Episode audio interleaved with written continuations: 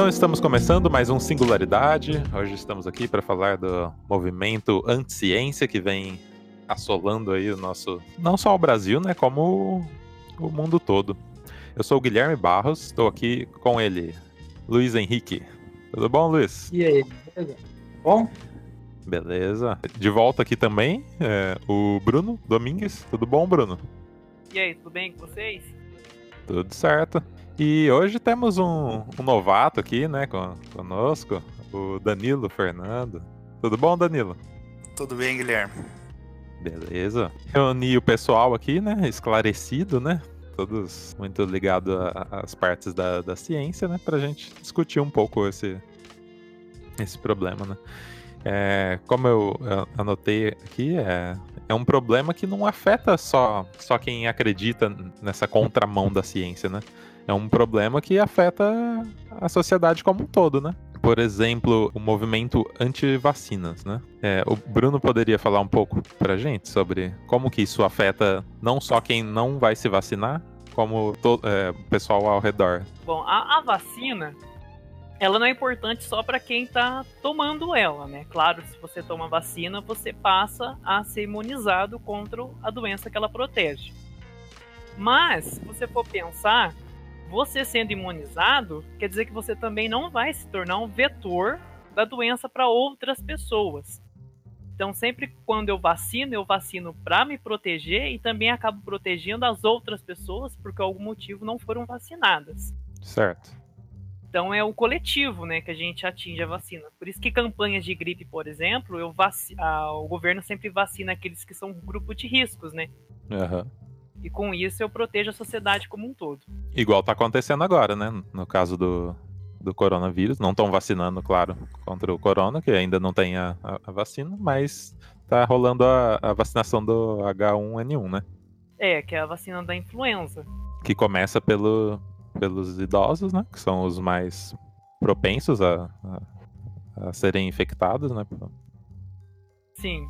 Não, são não, vulneráveis, né? Isso, mais vulneráveis, né? A, a doença, não a, a, serem infectados. Né? Então, aí depois vai para os outros setores, né? Se caso tenha vacina para todos, né? É, o que, que você acha desses, esses movimentos, o Danilo? O, o problema, né, que isso, que isso traz pra gente? é um problema muito sério, eu penso. Porque, como o Bruno comentou, esse efeito, eu disser, se eu disser eu não vou me vacinar, eu não estou prejudicando apenas a mim. Até porque tem aquela questão da, da imunidade de rebanho, da necessidade de, de cada vez haver um número maior de pessoas vacinadas. E a ciência já provou, já comprovou milhões de pessoas são salvas todos os anos em razão da existência da vacina, é uma questão de responsabilidade da pessoa pensar no outro. É imaginar que essa conduta dela ela está inserida numa sociedade. E se ela descuidar, além de prejudicar a si mesma, ela prejudica os outros. Ela pode levar pessoas a ficarem doentes, a falecerem, como no caso da, da Covid aí do coronavírus. Sim. Que ainda não tem vacina, né? Mas, por exemplo, no Brasil recentemente, várias doenças que estavam extintas em razão desse movimento. Extintas, eu digo, é, não havia mais registros. Um número bem pequeno, né? É, e de repente estourou, como sarampo, ah, casos. Eu não é, eu ouvi falar, aparentemente, esse é o perigo, né? É tanta informação que a gente não sabe em que acreditar. Sim. Que outras doenças também estão retornando em razão disso. Isso é um risco nessa quadra da história. A gente voltar lá para 1904, 1905, quando essa preocupação com vacina começou no Brasil lá, o presidente Rodrigues, Oswaldo Cruz. Na época, a resistência era mais em razão da violência que se fazia para combater as doenças do que em razão do próprio medo da, da, dessa vacina fazer mal ou não. É, o Danilo, como ele é, ele é formado em, em várias coisas, né? Uma delas é direito. Danilo, tem algum, algum alguma lei que, que obrigue os pais a, a, a vacinar as crianças? Ou como que é isso? Olha, não sei te falar, porque o, o direito é muito amplo. Existem é, especializações, né? Coisas que você estuda ou não. Sim, sim. Mas eu acredito que as políticas de sa- saúde, saúde pública é, existem não leis, mas normas que regulamentam e impõem essa, essa vacinação. Embora eu não, não tenha conhecimento de, de pena, Entendi. de alguma penalização. Mas o, você deve seguir o, os regulamentos, as portarias que estabelecem essa, essa, essa ordem. Porque é, é um é um direito, né? Vacina, mas também é um dever, né? Você vacinar o seu filho. Já entrando dentro do tema mesmo, que é o, o movimento anti-ciência, eu vejo nesses movimentos, nesses movimentos um- uma coisa que tem quase em todos, uma intencionalidade. Eu não acho que, que parte do, do nada. Por exemplo, no caso do movimento anti-vacina que começou. Iniciou com o, o- uma pessoa publicando uma revista respeitada sobre um assunto, falando que a, a tríplice viral, que é a que protege contra a cachumba, o sarampo e a rubéola, le- tinha ligação com o autismo. E na verdade não. E qual que era a intencionalidade dele?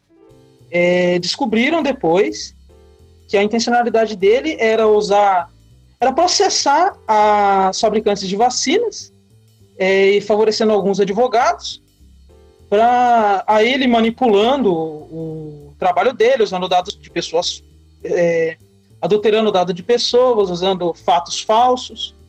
Então, eu acho que tudo parte de uma intencionalidade. As, as notícias falsas, as fake news, têm uma intencionalidade. É, não acho que a intencionalidade parte apenas de um lado, por exemplo, apenas da direita ou apenas da esquerda, que vem dos dois lados. E esse movimento anti-vacina, ele é lançado como uma semente. E quando chega em pessoas que não têm tanto estudo, acabam se, sendo passadas assim como um, um senso comum, que não é. E, quando, e por isso que a gente precisa da ciência nesse ponto, que é para para descobrir, para ver se é verdade, realmente é verdade. Então é isso. Para mim, tudo isso vem de uma intencionalidade particular, que quando lançada em um, um vasto mundo, principalmente agora na era de informação, que todo mundo tem, tem direito a produzir, a passar informação para outras pessoas, acabam caindo para pessoas que não são tão instruídas e elas acabam reproduzindo como uma verdade, sendo que não é. E sempre partindo do interesse de alguém. E, e você vê, ele publicou isso. é, não, não tinha. in- Não era a época da internet ainda, né? E Isso. você vê a, a proporção que tomou. Pois você, você imagina hoje em dia, né? As informações se espalham muito rápido e o efeito é meio que imediato, né? Igual tá rolando agora diversas fake news sobre, o- sobre o coronavírus. Então é um negócio que ficou muito mais perigoso, eh, essas informações falsas, né? Permitindo falar um pouco sobre fake news, os fake news da Covid, Uhum. É, eu acho que esse discurso do presidente do, da gripezinha e do resfriadinho é bem conveniente para ele e para o campo político dele. É, eu, tava, eu não lembro onde que eu vi, mas com- uma comentarista falando assim, que para ele é bem conveniente, porque ele falar que é uma gripezinha, um resfriadinho, minimizar e falar que quer a volta da economia andando, é, ele sai ganhando em muito porque o- os governadores e o ministro da Saúde, a Organização Mundial da, da Saúde, falam para ficar em casa. Isso vai prejudica a economia, fato. Cabe ao governo dar assistência às pessoas que vão ser prejudicadas. Mas por que o discurso é conveniente para ele? Vamos supor que as ações dos governadores de isolar, dos prefeitos de isolar as pessoas, dá certo. Poucas pessoas vão vão morrer, ainda é importante a, a perda de, de, mesmo que seja de poucas pessoas, mas é importante. Mas morreu poucas pessoas. Ele vem e pode usar o discurso de minimizar. Falar assim, olha, é, vocês não estão vendo? Matou, pouca pessoa, matou poucas pessoas. E olha a nossa economia como que tá? Parado. Porque o mundo inteiro vai entrar em recessão. Não é exclusividade do Brasil. E se não dá certo, o discurso dele é mais favorecido ainda. Porque ele pode falar assim: olha aí, pararam a economia, fizeram todo mundo ficar isolado, morreu um monte de gente e a economia está destruída. Então, acho que tem um, uma intencionalidade no discurso dele muito clara, que é um discurso político, recomendado pelos gurus dele, pelo próprio filho. É, o, o blefe, né, que ele soltou aí no, no discurso dele, acho que é. Eu acho que ele tá com a vacina. Anticrítica. é. É, Pode ser por- Guilherme, só uma colocação aqui. Sim. Essa questão da legislação, aham. até pouco tempo, no Brasil, é, 85% das pessoas é, acreditam que as vacinas são úteis, que elas servem e para a finalidade que elas se destinam. E 15% não. Esse dado é recente. An- anteriormente, mais de 90% concordava com a, a validade, né, a eficácia das vacinas. É, Em razão de todo esse cenário, você perguntou sobre crime. aham. Existe um projeto de lei de 2019, 3.842-2019. Ele Aham. está em trâmite na, na Câmara. Ele é de autoria da Alice Portugal, do PCdoB da Bahia. Foi apresentado em 2 de julho de 19. E ele criminaliza essa situação é, dos pais irresponsáveis que se omitem ou se contrapõem à vacinação de crianças e adolescentes. aham. Então, a vacinação de crianças e adolescentes é, tá para incluir, caso aprovado, o artigo 244A, que prevê pena de detenção de um mês a um ano. Ah, para quem não. É, para os pais que não vacinarem os, os adolescentes e as crianças, gerando essa responsabilidade. É, Olha. isso é em razão do cenário, porque seria pouco razoável há pouco tempo falar em é, penalizar, ter que punir. Mas quando começou a vacina no Brasil, lá no início do, do século passado, é, era meio na marra, assim. Aham. Pegava as pessoas à noite, e tanto que a revolta era por ser algo forçado, mais do que pela, pela questão se era efetiva, se fazia mal ou bem. Além do mais, pela, pela falta de informação da- das pessoas naquela época, né? Você imagina, né? Como que. Ah, então o governo tá querendo dar uma vacina aí, né? Quais É, serão as consequências? No momento atual, com esse governo, minha opinião particular, é, ele adota a necropolítica, que é uma política de morte, de extermínio, de redução populacional das pessoas marginalizadas normalmente. É, que é o, o- o discurso dele, né? É, é basicamente isso mesmo. Olha, eu acho, eu acredito que a questão da vacina atualmente, ela realmente ela perdeu credibilidade em algumas camadas populares, realmente pela falta da informação ainda. Que algumas pessoas elas, elas não, não acreditam que a vacina vai protegê-las realmente daquela doença. E elas acreditam também que aquela vacina pode trazer com o tempo algum outro tipo de doença relacionada. Então, o pessoal ainda ficou com, com esse resquício do passado do autismo. Aham. É interessante isso porque é uma coisa que a gente sempre vem trabalhando na escola, seja na mídia, da importância da vacinação, mas ainda algumas pessoas ainda tendem a achar que não é interessante a vacinação e inclusive geralmente isso reflete nas camadas mais baixas da população mesmo, o pessoal de periferia, sabe? Onde Que é o é- pessoal que acaba sendo mais vulnerável, sabe? Alguns tipos de doenças, né? E é onde tem menos, menos informação, né? Sim. Sim, É. com certeza. Pra esse público, né? Infelizmente. E acho que também falta é, pela parte do governo, né? De. Porque eu me lembro, na minha infância, é, tinha muitas campanhas, assim, né? De, de incentivo à vacinação.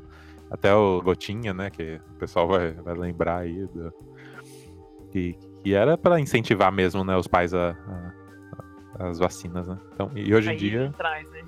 Isso, e hoje, hoje em dia parece que tá, tá bem esquecido.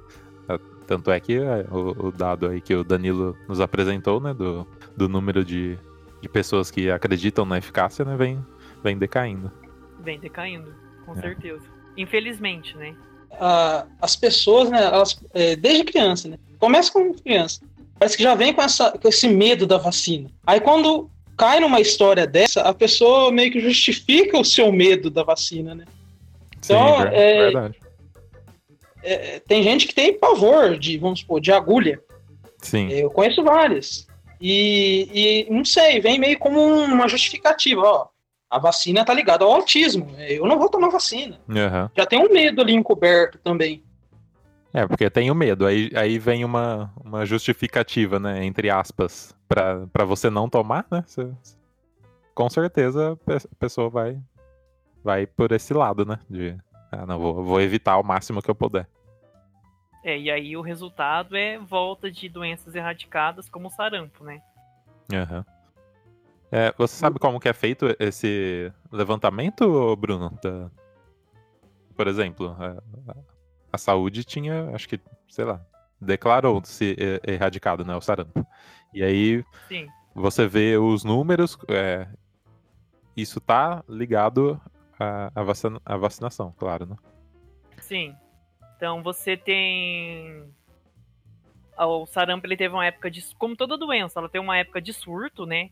Que Uhum. os índices eles vão lá em cima, ou seja, muitas pessoas sendo infectadas e você não tem como barrar essa infecção. Aí você adota uma medida restritiva, uma medida de vacinação e aqueles números eles começam a baixar. Aham. Aí para cada doença eles têm um índice de que seja o mínimo que tá de pessoas infectadas, aí você passa a dizer que ela está erradicada.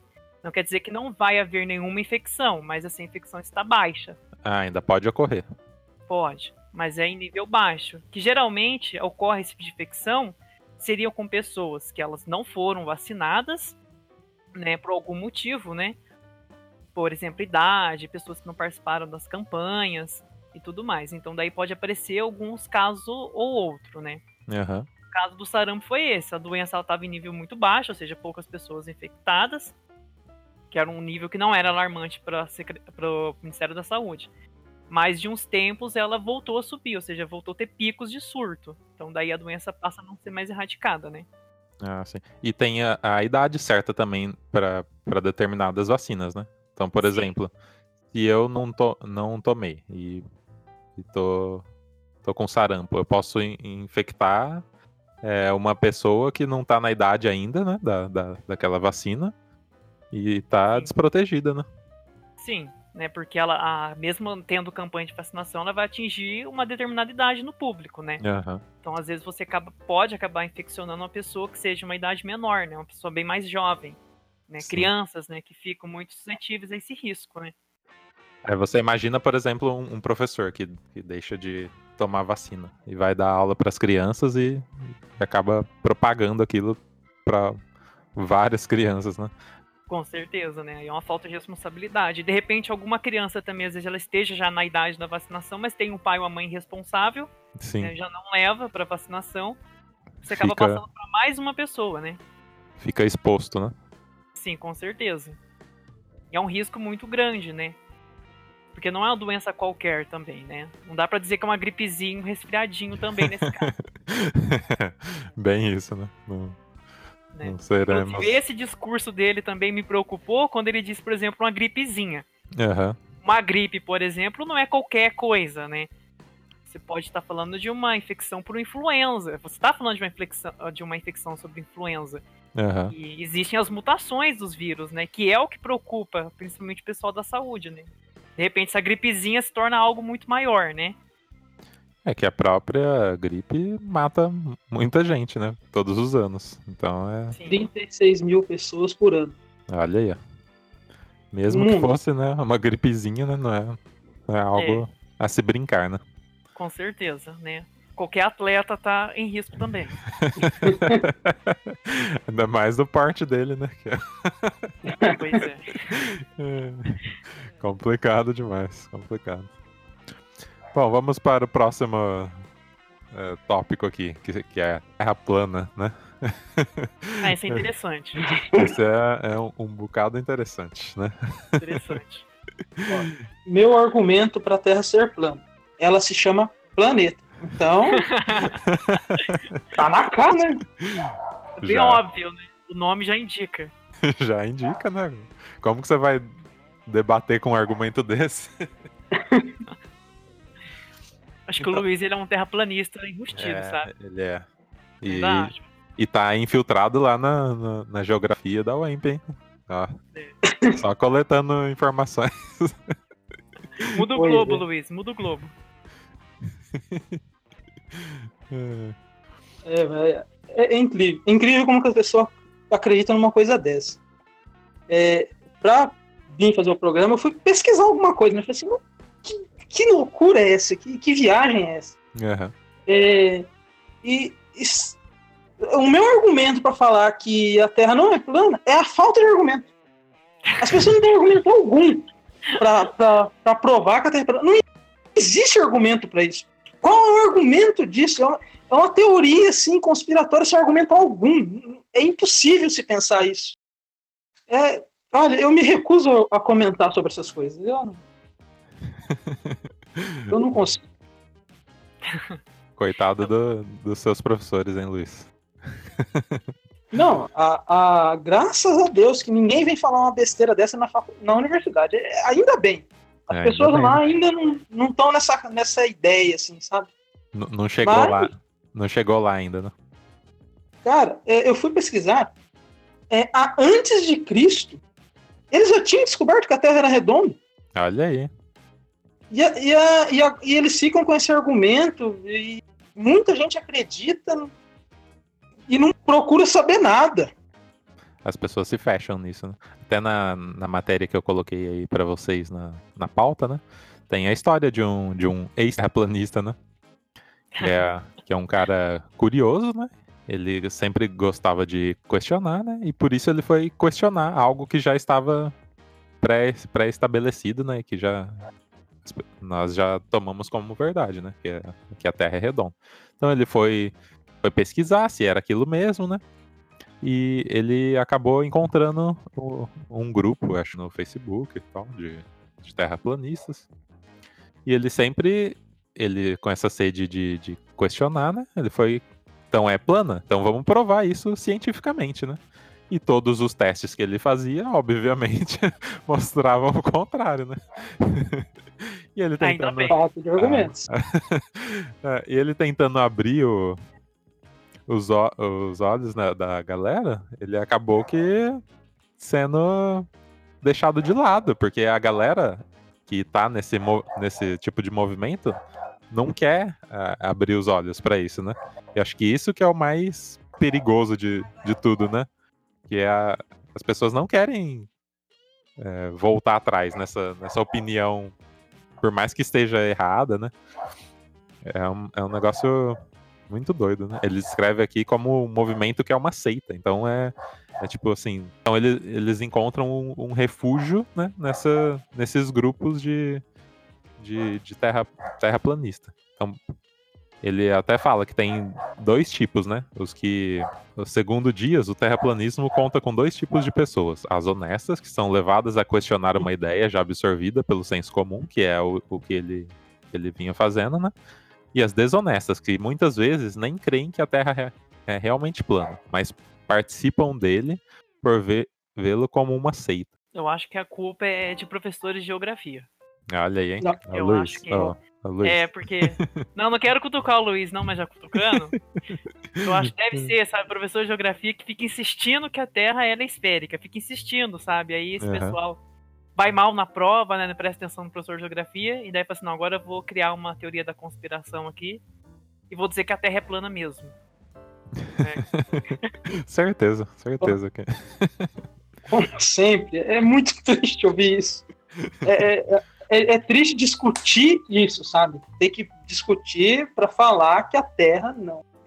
As, as pessoas. é- eu acho que é isso mesmo que resume, é uma seita. Porque as- acho que as pessoas entram lá, elas sabem que a Terra não é plana, mas elas, elas entram para ter alguma coisa, para ter um hobby, não sei. um- Acho que é por, por ter algo em comum, né? Ah, Uhum. Eu também acredito nisso aí. Sentimento mais- de pertencimento, né? Isso, de se, enqua- de se encaixar em algum lugar, né? Não, é, só uma prova, né? A pessoa, acho que ela, vamos supor, ela tá andando de carro.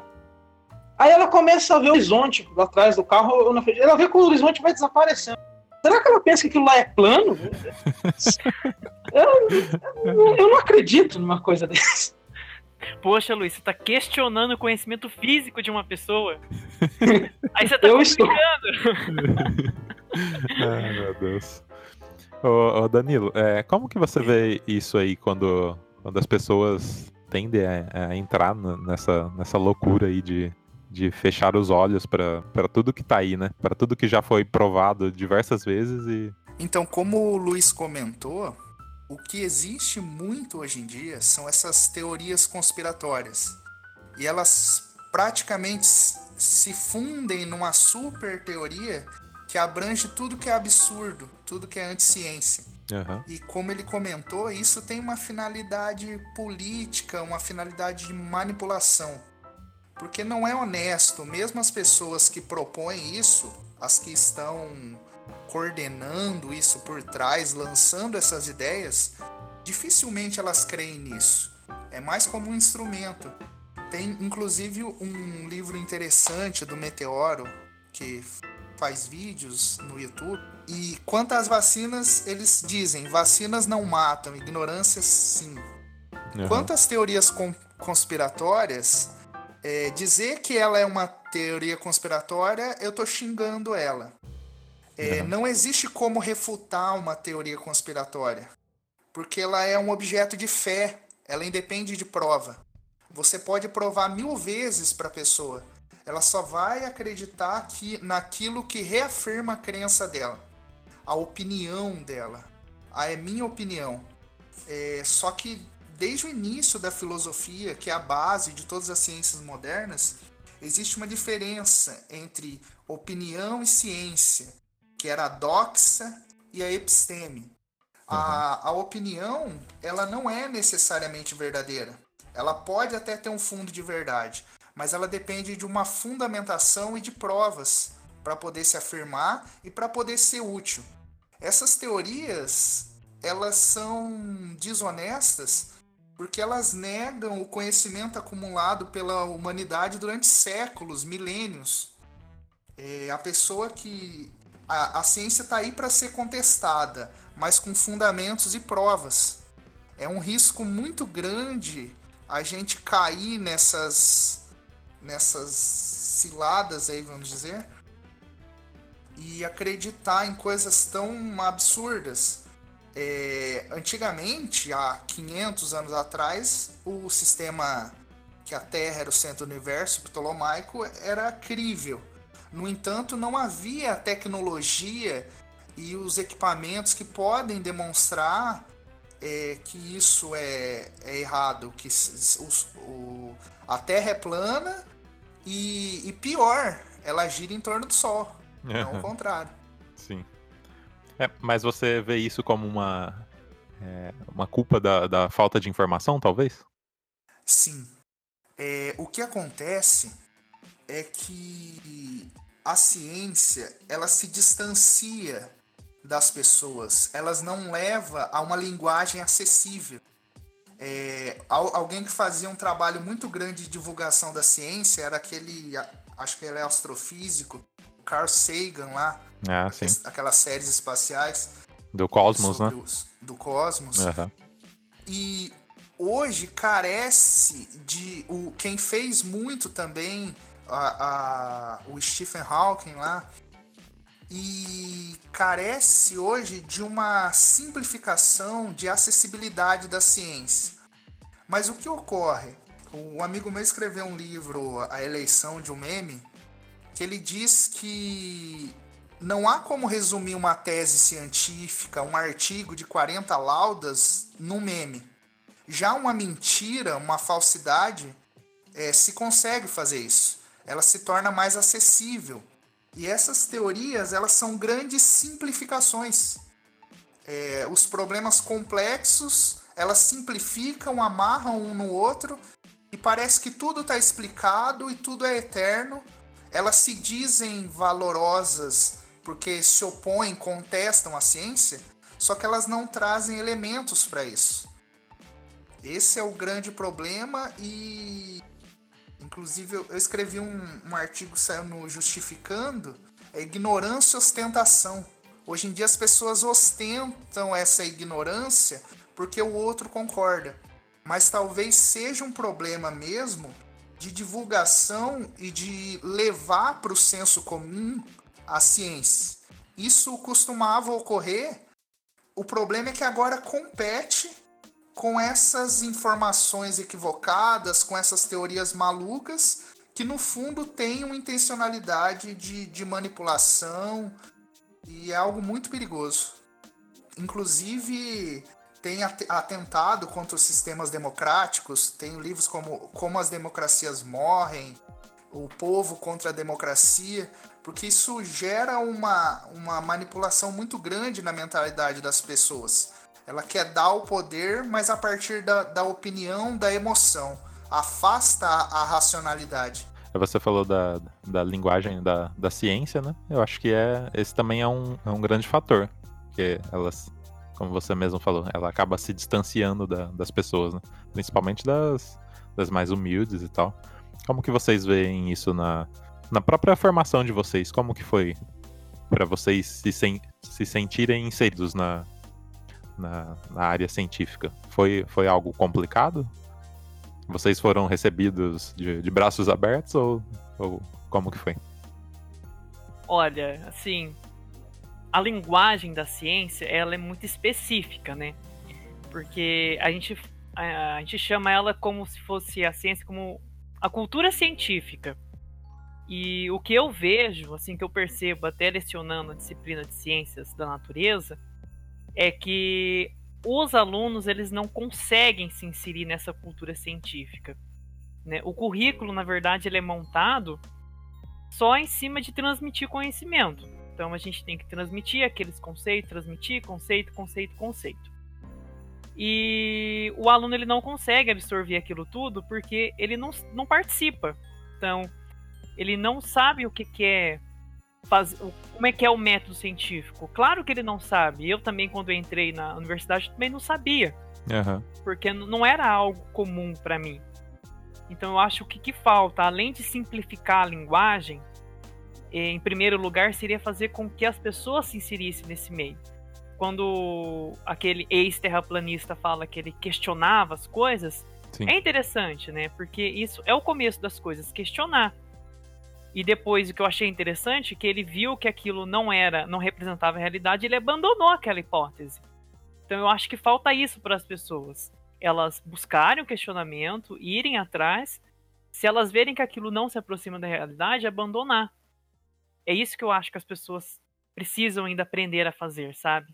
Então, é, é assim, é difícil para mim é, ter uma linguagem científica. Quando eu pego, quando eu pego um artigo para mim ler, é, a leitura não é fácil, é extremamente difícil para mim que estou no quarto ano da, da universidade. Imagina para alguém que, que, que não, não, passou, não terminou nenhum quinto ano do fundamental. Sim. É, eu acho que também não passa apenas pela, pela simplificação da, da linguagem científica. Eu acho que a linguagem científica, ela, ela é assim mesmo, ela, é, é, ela debate conteúdos, então ela usa de, de linguagem diferente. Acho que a gente poderia agregar isso, por exemplo, nas disciplinas. A, a gente poder passar algum, algum método de pesquisa dentro do nosso próprio, da nossa própria matéria, da biologia, da geografia, da matemática. É, e foi perfeito o que o, o, o, Danilo falou. É, olha, me identifiquei muito. É, e eu acho também que essa, esse, esse meme é, é uma simplificação. E as pessoas, quando eu falo as pessoas, eu também me incluo, ela procura a coisa mais fácil. E hoje em dia o que está mais fácil e acessível é o Facebook, é o WhatsApp. E e nisso a gente vai, vai passando ali, vai vendo, vai achando aquilo, aquilo, aquilo, aquilo outro, e vai se identificando e vai pegando para a gente como verdade, sem nem querer saber se é ou não. Aí você já tem um lado, um lado, um, um lado político, aí você vê aquele lado político falando de outro, acusando o outro, você já pega para você, você não quer saber se é verdade, você só quer fazer seu discurso, e isso vem lá de cima. É, então, eu, eu, penso assim, a, a ciência ela tem que ser ensinada na, na escola, tem que dar uma tem que, tem que já mostrar a metodologia científica, é, como que se trabalha pesquisando, é, pelo método, chegando a uma conclusão, é, pass, passar já o, o método da pesquisa. Não precisa ser uma pesquisa muito complexa, mas uma simples que se encaixa para as crianças já começarem a entender e a gente explicar. Olha, é, a, a ciência é, você precisa comprovar. Não é sua opinião, é o que é verdade. É, e essa, o, as mídias hoje elas facilitam muito é, a informação, o conhecimento, mesmo que seja um conhecimento falso. E quando, e como é difícil para mim, eu acredito que seja difícil para várias pessoas, quando leiam, pegar um artigo científico, pegar um livro, não é fácil você pegar e fazer essa a leitura, principalmente no tempo que a gente vive, que é um tempo de coisas rápidas, que você está fazendo três coisas ao mesmo tempo e você não quer, você fica parado um segundo e você já pensa, nossa, eu tô parado, eu não, não tô fazendo nada.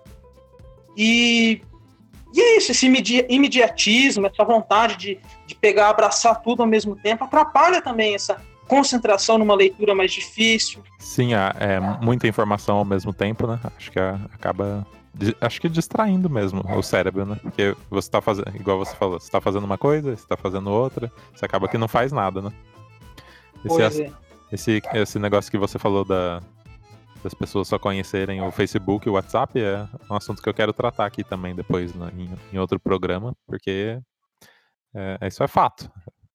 Você pega as crianças, adolescentes, você, eu dou aula de informática né, no, no projeto social aqui, aqui da cidade, e você dá o computador lá na mão delas.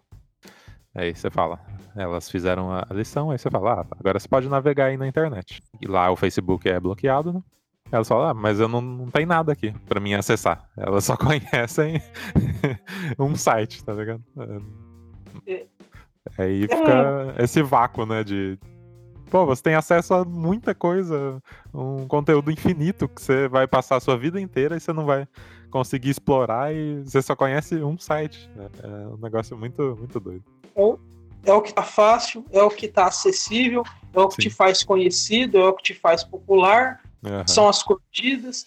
E, é, e, o que mais um adolescente, uma criança quer é ser popular, é ser reconhecido, é ser visto, mesmo que, a, que aquilo que ele está mostrando seja uma mentira. Sim. Mas ele mostrando, sendo popular. Mesmo que de uma maneira deturpada também, né? Tipo, você ficou famoso, mas a que custo, né? Ô, ô Danilo, você acha que as pessoas têm medo de de voltar atrás e admitir que, que erraram? Eu acredito que sim. Porque elas encontram é, refúgio, como acho que o Bruno, o Luiz também falou, uhum. é, em outras opiniões que se parecem, elas se fortalecem. O algoritmo foi levando as pessoas a se ilharem. De ambos os lados, os, os é, se formam ilhas e essas ilhas não se comunicam, porque o discurso é agressivo de negativa total do outro, de não argumentação. As pessoas não enfrentam argumentos, elas desqualificam o interlocutor. Ah, você é isso, então não importa o que você diga. E isso é muito fácil. Isso é uma questão de crença. É uma questão sem método, porque a, a, a ciência é um método. É a, a observação, a hipótese, a implementação, a avaliação dos resultados. E isso fica prejudicado. E é justamente o que a ciência é, não tem. Não, não pode ter medo de, de admitir que está errado, né? Porque se você tiver esse medo na ciência, aí você não vai ser um cientista, né? Você não constrói ciência. Né? E Exato. as pessoas só têm abraçado aquilo que confirma a crença. É uma questão de fé. É uma. Não, eu não sei palavra para definir isso. É algo uhum. muito complicado e. para quem tenta refletir, raciocinar sobre as situações, é assustador e a gente fica mal com isso. Por não conseguir conversar, dialogar, um método de diálogo, até porque é, Platão, usando Sócrates, é, o método dialético, fazia a pessoa descobrir a verdade por si. Hoje, ainda que a pessoa, você leve a pessoa a descobrir a verdade, a verdade relativa, né? Porque a gente não pode considerar ela absoluta. Ela se contraria a crença dela, mesmo que ela chegou àquele raciocínio, ela nega e diz que não quer ver. Ela prefere ser, cega. Tem um livro que eu não li ainda e que retrata muito bem isso. É o, o do Saramago, da cegueira. É, é um livro interessante. Algumas pessoas comentaram. E o que a gente vive hoje é uma cegueira. É um não querer ver, o um não querer é, admitir os erros. É difícil a gente admitir o erro mas é um, é um meio da gente evoluir. A gente aprende mais com os erros do que com os acertos. Senão fica é, dando em murro em ponta de faca, como diz o ditado.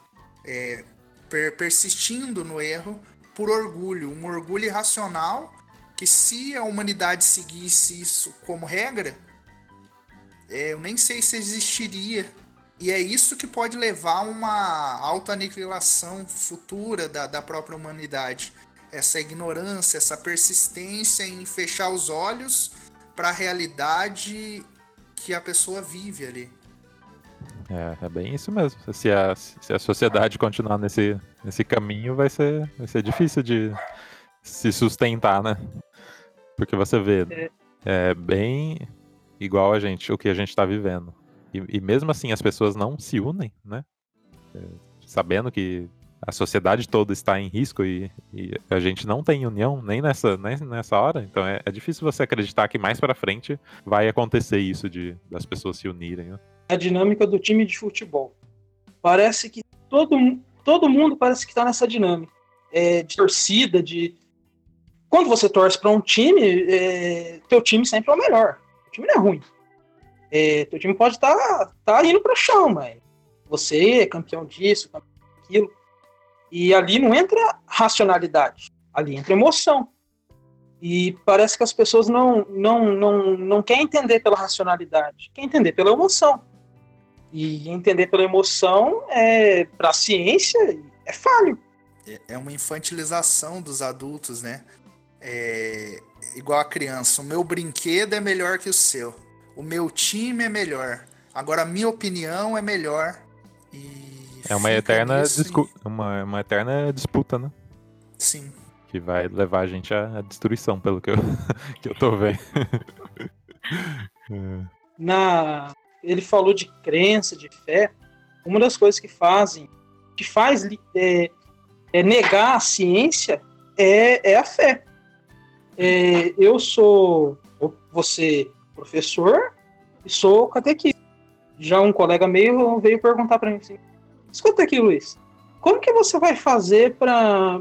Porque na catequese você explica uma coisa, e na, na escola você vai ter que explicar diferente. Como que você vai fazer isso? É, não tem um conflito para você? Aí eu falei assim: bom, na escola eu vou explicar o lado científico, com certeza, na catequese o lado dos dogmas da igreja. E a gente tem que saber bem separar essas duas partes. A de, separar a fé e a ciência. Eu não preciso que ninguém me comprove o que eu acredito na religião. Eu não necessito de comprovação. Eu não necessito é, de alguém falando assim: olha, eu provei que Deus existe. É, aí vai da minha fé. E eu não posso misturar a fé, o acreditar, com a ciência. Eu não posso ter, olha, eu acredito que a caneta vermelha é preta. E eu acredito e, e eu tento provar que essa caneta é vermelha, mas eu não é, que é preta. Eu não, não, não vou contestar e falar assim, olha, é vermelha.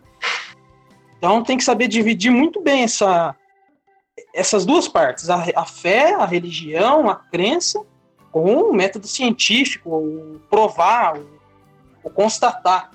E, e não, não, com certeza não é fácil fazer essa constatação para quem é ligado no, no, sentimento, na, na fé.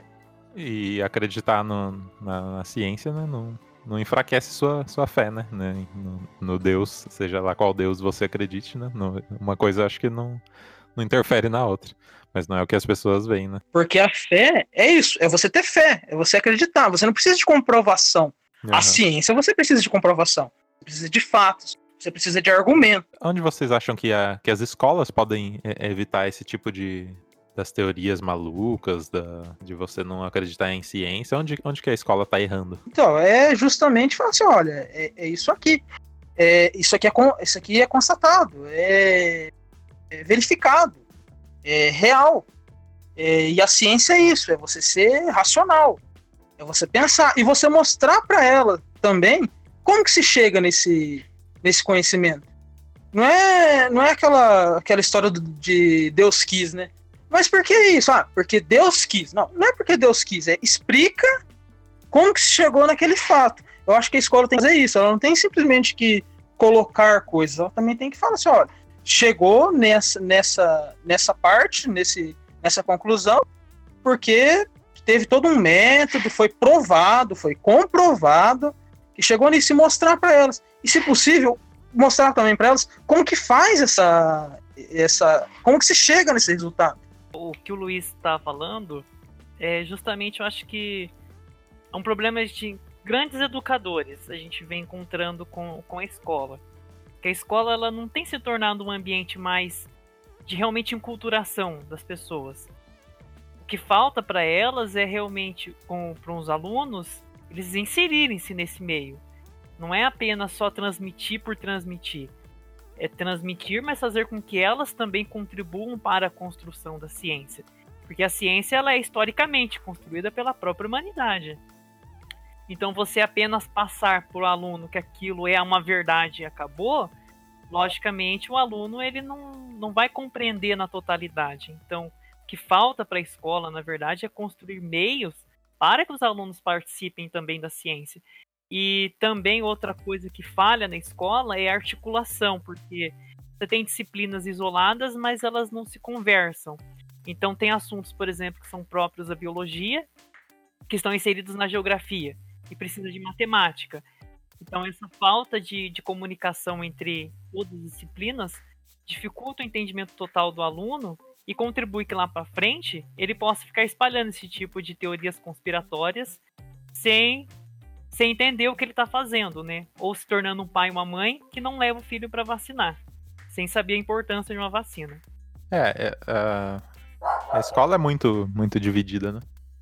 Chega o professor, dá lá sua matéria, vai embora e acho que não, não te dá um exemplo de aplicação real daquilo na, na sua vida, né? Não traz, não, não. traz o que você, para que você vai usar aquilo, né? Não corresponde e... ao cotidiano da, daquele aluno, Sim. né? Não... É uma coisa que tá muito longe lá, que, ah, mas e aí, né? Tipo, ah, eu vou pra NASA, né? Mas, ah, se você quiser, você pode, você pode ser um cientista, você pode ser um astronauta, né? Então, acho que falta, falta isso, né? De, de trazer isso para trazer a ciência para perto da, das, das é. crianças, né? Da, das pessoas. Elas não, elas não acreditam que elas, elas podem fazer. Né? No começo desse ano, fiz uma dinâmica com os meus alunos, né? E, e, e perguntei para eles quem fazia ciência, né? Uhum. E toda a resposta que eles davam era quem fazia ciência era um cientista, né? Uhum. E aí eu indaguei eles para que eles pudessem entender que eles também poderiam ser esses cientistas, né? Que eles também poderiam contribuir para fazer ciência naquele mesmo espaço, na escola, né? Porque elas acham que elas não têm capacidade nenhuma de contribuir, né? Uhum. E não seria isso, né? O intuito de uma disciplina dessa seria que eles realmente pudessem contribuir também, né? Sim, porque com certeza. Porque esse é o legal da ciência, né? Que as pessoas consigam fazer ela, consigam construir ela, porque é uma coisa nossa, né? Sim. E como o Luiz disse, não é uma coisa que precisa ter fé, né? Então é. você é. Busca as coisas, né? E a fé, como é particular de cada uma, né? E se todos conseguissem também ser tão equilibrados igual o Luiz, né? não teríamos esse é. problema, né? Eu admiro isso no Luiz, viu? Ele consegue lidar muito bem com, com as duas coisas. Viu?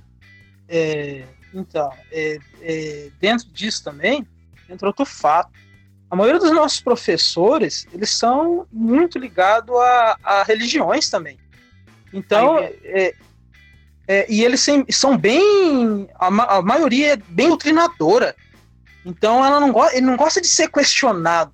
Então, o um aluno vendo aquela, aquela imagem, ele já não vai questionar.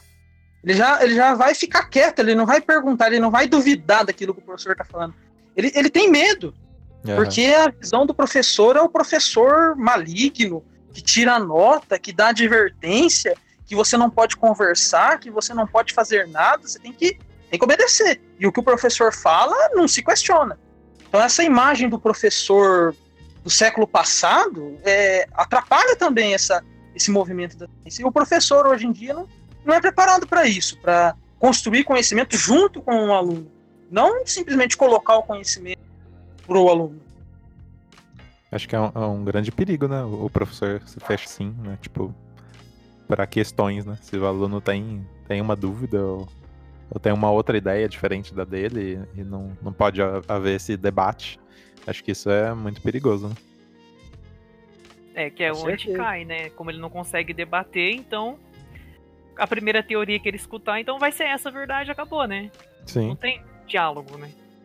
Exatamente. Aqui agora falando de, do negacionismo climático, né? Eu queria dar como exemplo aqui pra gente que eu ouvi, acho que eu, o Atila, que, que eu ouvi comentando, que é em comparação com, com o coronavírus, né? A resposta dos especialistas sobre o coronavírus, né? Tudo que eles estão falando. O, o resultado disso vai, vai se ver daqui a dois, três meses, né? Ó, tem que fazer isso, seguir essa, isso aqui que a gente vai, vai salvar o maior número de pessoas possíveis, né? Agora, com o, com o clima. Ah, a gente tem que tomar medidas que só vão ter consequências daqui a 100 anos, 70 anos, 50 anos.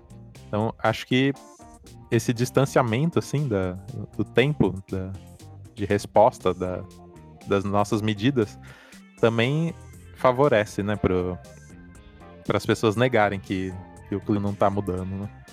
O que, vocês pensam sobre isso? É assim, é, essa teoria, ela não... É, tem muitas pessoas que defendem mesmo que, que é normal essa, o aquecimento. E o aquecimento do mundo realmente é normal. Uhum. A gente passa por eras no, no nosso tem era glacial, e o aquecimento da, da Terra é uma tendência normal. Mas qual é o problema? O problema é que a gente está fazendo acelerar esse aquecimento de uma forma anormal. Não era é. para aquecer tão rápido como está tá sendo tá, tá acontecendo. Isso graças à intervenção humana. E onde que esbarra é, a relação climática? É a mesma que está esbarrando o Covid e o isolamento. É a economia a ONU é, ela não tem poder nenhum sobre os Estados Unidos. Os Estados Unidos produz é, é, muito, muito, muita poluição, muita poluição. E ele não vai parar, porque se ele parar, vai atrapalhar a economia dele, vai parar de girar. E a ONU pode fazer a pressão que ela quiser, que ela não vai, não vai conseguir fazer que, que pare, porque os Estados Unidos é, ó, é a nação, é a primeira nação, né, a nação mais poderosa. Então, sempre quando esbarrar na, na economia, você vai ter várias pessoas que vão falar assim: não, é melhor a gente estar tá com a economia girando, ganhando dinheiro, a nação poderosa, mais rica, ao invés de, um, de uma convivência melhor, de um mundo melhor para não apenas nós, mas para os nossos futuros descendentes usufruir. E então é uma tendência normal. Muitos defendem, mas só o aquecimento, que falam que é normal o aquecimento, que está acontecendo da forma que está acontecendo, mas não é. Ele está acontecendo de uma forma exagerada, graças à ação humana. E é, é outra área também que tem diversas fake news, né? Que você. Tá, eu pesquisando ali rapidamente para fazer a pauta aqui, me deparei com várias. O aquecimento global não existe, que é tudo. É a mídia que está tá levantando isso aí. Então é, é outra área bem, bem complexa. Ah, essa Rede Globo. Tudo é Globo. Parece que é impressionante. É, é, eles acharam ali um, um para colocar sem, sempre a cruz quando aparece algum comentário que não é do, do interesse deles. E não só do lado do, da direita, mas da esquerda também. É sempre, tudo é culpado é a Rede Globo. Nossa. Sim. Se isso correspondesse à audiência, coitada. Já pensou? Mas é, eu concordo plenamente com o que o Luiz falou, que o, o problema de questões ambientais, né, é que sempre ela vai esbarrar com a economia, né? A questão do aquecimento global, principalmente, você esbarra nas questões da, das fontes energéticas, né? Nós sabemos que o mundo, como um todo, ele utiliza muito fontes não renováveis, né? Como o petróleo, e o petróleo, a sua exploração e o seu uso, ele libera muito CO2. E o CO2 é uma molécula que ela retém mais calor na atmosfera mesmo, e com isso ela aumenta a temperatura da Terra. E você admitir isso como um governo ou qualquer que seja o setor produtivo, é lógico que ele vai ter que obrigar-se a trocar, né? Trocar sua fonte energética. E é isso que eles justamente não querem, né? Não é tão rentável, né? Você abandonar o petróleo para pegar uma outra fonte que seja renovável, né? Uma fonte que você possa diminuir a concentração de CO2, né? É difícil para eles na questão econômica. E lógico que daí os ecochatos, né? Estão aí fazendo mentiras, né? Falando um monte de bobagem pra gente não trocar mais nada, né? É, é só porque a galera quer salvar os animaizinhos, né? Que, que tão... tem, é. né? É complicado. Aí você imagina, né? Que não, vamos, vamos parar o, o mundo pra, pra salvar a gente mesmo, né? Que vai ser, ou nossos, as gerações futuras, né? Tipo, é. vamos, vamos tomar medidas agora para salvar quem vai vir por aí, né? É, fica in, inviável, né? Acho que pro capitalismo, acho que é inviável. É, e como você tinha comentado no começo, que nem a questão do aquecimento global. É um aquecimento na média de temperatura, né? Então, uma coisa que, assim, perceptivelmente, você não tem tanto contato no dia a dia. Uhum. Você tem dados que a temperatura ela vem aumentando ao longo dos anos, mas é a média, né? A média do planeta todo e vem subindo. Vem subindo numa proporção que é mais alta do que a gente esperava para os anos que a gente está agora e para os que virão, mas o pessoal não consegue perceber tanto. Então, porque é a longo tempo mesmo, né? Então a gente só vai Sim. sentir os efeitos brutos mesmo daqui a alguns anos, né? Então isso faz com que o pessoal se segue mesmo, realmente ele passa a acreditar, fala assim, ah, será que realmente está aumentando a temperatura? Uhum. Aí tem, tem um pessoal que fala assim, ah, mas ainda tem dias frios, né? Então se tem dias frios, então não tá aumentando. ainda neva, né? Lá na, na... É, derreteu do gelo, né? E é uma coisa também que já tá assustando, porque o nível de gelo realmente ele tem caído muito nos últimos anos, sabe? É uma preocupação muito grande com isso, sabe? Uhum. As geleiras, é. né? Então. São Tava fazendo 20 graus esses dias, que era no, na Antártida. O negócio tava derretendo tudo. Os pinguins Poxa, lá já 20 graus já é um verão, muito É, então, imagina só. Derretendo tudo, né? É, mas não, isso daí é conspiração, tá? Isso daí é a mídia que tá enganando a gente. é, não, não, não aconteceu. Pode ficar tranquilo. Seus comunistas. A lista, a lista de comunistas é. atualizadas. É. é, é, voltando um pouco na ideia do discurso intencional, o que acontece muito é, na, com a política e que atrapalha demais é a ideia do 8 ou 80 porque parece que, que é, acontece uma apropriação. Por exemplo, a direita se apropria, apropria da questão nacionalista e o, a esquerda dessas questões climáticas. Então, se você é de direita, sua tendência é você criticar a intenção climática. Uhum. Se você é da esquerda, você não tem, não pode ter esse conceito nacionalista de desenvolvimento da nação. Então, isso atrapalha demais essa, essa ideia que você só pode ser de um lado. É, não, não, não pode se misturar.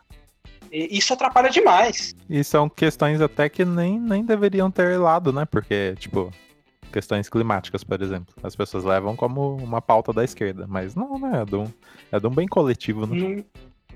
Afinal, a gente É do busca mundo. Você falou a palavra tudo, né? mágica aí. Coletivo. Coletivo é comunista. O pensar no outro. Existem duas formas de pensar. Uma em que você considera a existência e a dignidade do outra, do outra pessoa, Aham. e, e a outra maneira que não. A maneira egoísta que tem sido difundida, que casa mais com esses ideais de uma política liberal, liberal na economia e conservadora nos costumes, que tem um ódio a tudo que implique em solidariedade, em colaboração, em comunidade e é algo que tem sido vendido e que é insustentável. Porque todas as construções humanas, elas são coletivas. A ciência é uma construção de um conhecimento coletivo, partilhado. Individualmente, as pessoas podem até acreditar na genialidade, no poder delas, mas isso é uma ilusão. É só no convívio, é só na troca, é alguém abrindo uma nova perspectiva que leva ao aprimoramento e à solução de problemas. Quando o pessoal falou sobre o conhecimento, eu penso que o conhecimento deve se dar como um descobrimento em que a pessoa se sente uma parte ativa nesse processo. Ela compreende o processo. Mais importante do que a resposta é, imposta ou colocada como absoluta é a pergunta. Porque é a partir dessa pergunta que vai se desenvolver os raciocínios e os questionamentos adequados sobre as respostas que já existem. A grande questão é como promover um desenvolvimento sustentável. Porque os, na economia, aquele princípio de que as necessidades são infinitas e os recursos são escassos. Até quando isso hoje é real? Porque atualmente o capitalismo ele cresce em ritmo exponencial, fazendo as pessoas desejarem e quererem mais do que elas precisam. E muitos não têm nada. É, esse fato de, de provocar necessidades, desejos, leva a um consumismo que o planeta não é capaz de suportar num longo prazo. A questão do lixo é uma questão mais próxima, a gente não precisa nem falar em aquecimento global. A quantidade de lixo produzido, a quantidade de poluição nos rios, eu, não é a minha área, a área da, da ciência, da natureza, mas um, uma percepção que eu tenho. É, isso precisa ser enfrentado, é um problema sério porque já gera consequências. Então, a ciência tem que se ocupar disso.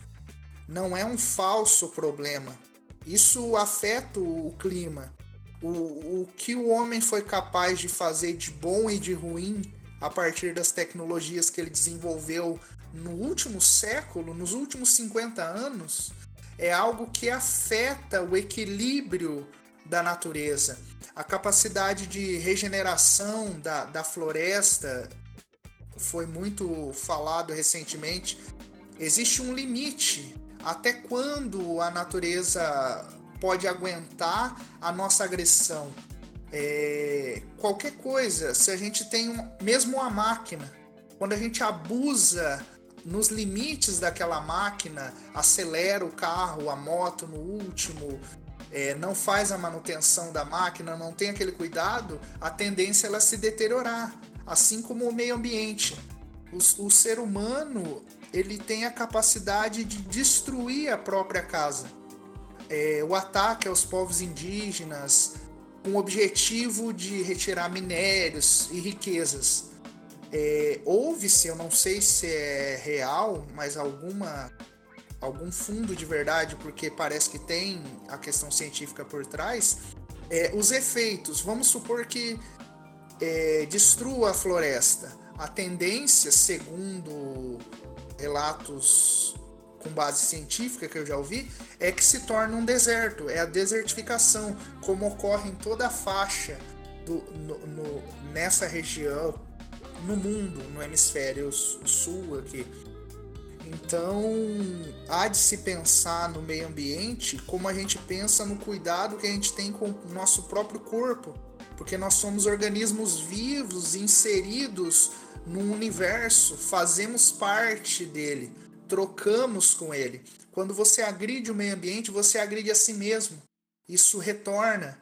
E essas catástrofes naturais, é, parece haver uma ligação com esse desrespeito e com esse abuso do ser humano. Uma hora ou outra vai, vai voltar pra gente, né? A questão da, da a questão da floresta amazônica, realmente. A floresta amazônica, ela, é a, a terra dela é extremamente infértil. Então, o que faz a, a, floresta amazônica ser fértil? A própria floresta amazônica. Conforme a, uma, o material orgânico se decompõe, abre espaço para outra vida. A partir do momento que você desmata, que você destrói, ela não tem mais essa capacidade. E a tendência é ela virar um deserto, sim. Ela se auto-sustenta, então. Isso. É, então, o que, que vai ser da, das próximas gerações aí? Os nossos grandes agricultores, o motor desse país, tá dando um tiro no próprio pé. Porque a partir do momento que a gente desmatar a Amazônia, a gente a não ter mais ela, a gente vai acabar com todo o nosso ciclo de chuvas. E sem chuva não, não dá para produzir. Se não dá para produzir, ferrou. É um imediatismo, né? Um resultado importa hoje, agora, a acumulação de riqueza atual. E esse momento que a gente vive mostra também, de certa forma, a, o quanto esse equilíbrio é frágil, o quanto nós somos vulneráveis é, nesse contexto de, de planeta, de universo. Sim, com certeza. acho que é um, uma boa hora, né, para se refletir tudo, desde o do consumismo exagerado, né, as, as relações humanas nós com, com nossos parentes, amigos e enfim, né? Acho que é um, é um momento de reflexão, né? É, eu acho que pessoal deve tomar muito cuidado aí, né? Porque as notícias que vocês deram foram muito agradáveis, né? Pois então, né? foram muito agradáveis, né? É. Mas acho que isso é realmente, acho que nós, em todas as questões, né? Vacina, questões climáticas, enfim, né? O que foi falado aqui, que elas sempre partem da questão do coletivo, né? Então acho que realmente a gente deve ter mais consciência do que as nossas atitudes elas refletem na, também na vida das outras pessoas, né? Isso seria é muito interessante isso. E também que as pessoas tomassem mais cuidado com essas notícias, né? Não só para tomarem para si, como também ficarem espalhando, né? Porque isso realmente atrapalha. Ainda mais no combate agora que a gente tem com o coronavírus, né? que é uma novidade para o pessoal da saúde. Então, assim, demanda muita cautela, muito cuidado. Então, tem que pensar mais um pouco antes de sair reproduzindo mesmo, né? E também de tomar atitudes desagradáveis, né? O triste, sim, saber que o que a gente está falando aqui não vai chegar para essas pessoas que que que, tão, que tem essa, essa ideia diferente, vai, vai sempre ficar perto do nosso próprio próprio ciclo. Então, de um, de um clubinho, né, que se forma, né? É. As pessoas não não expandem a visão delas. Né? Bom, então acho que é isso. Vamos, vamos encerrar aqui. Queria agradecer vocês aí pela participação. Espero vocês em mais, mais episódios polêmicos para tratar de assuntos que, que faz a gente refletir. Tá certo?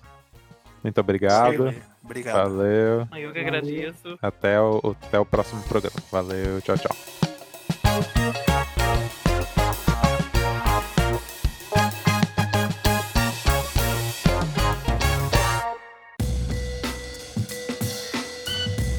Esse podcast é uma realização Lucky Robot.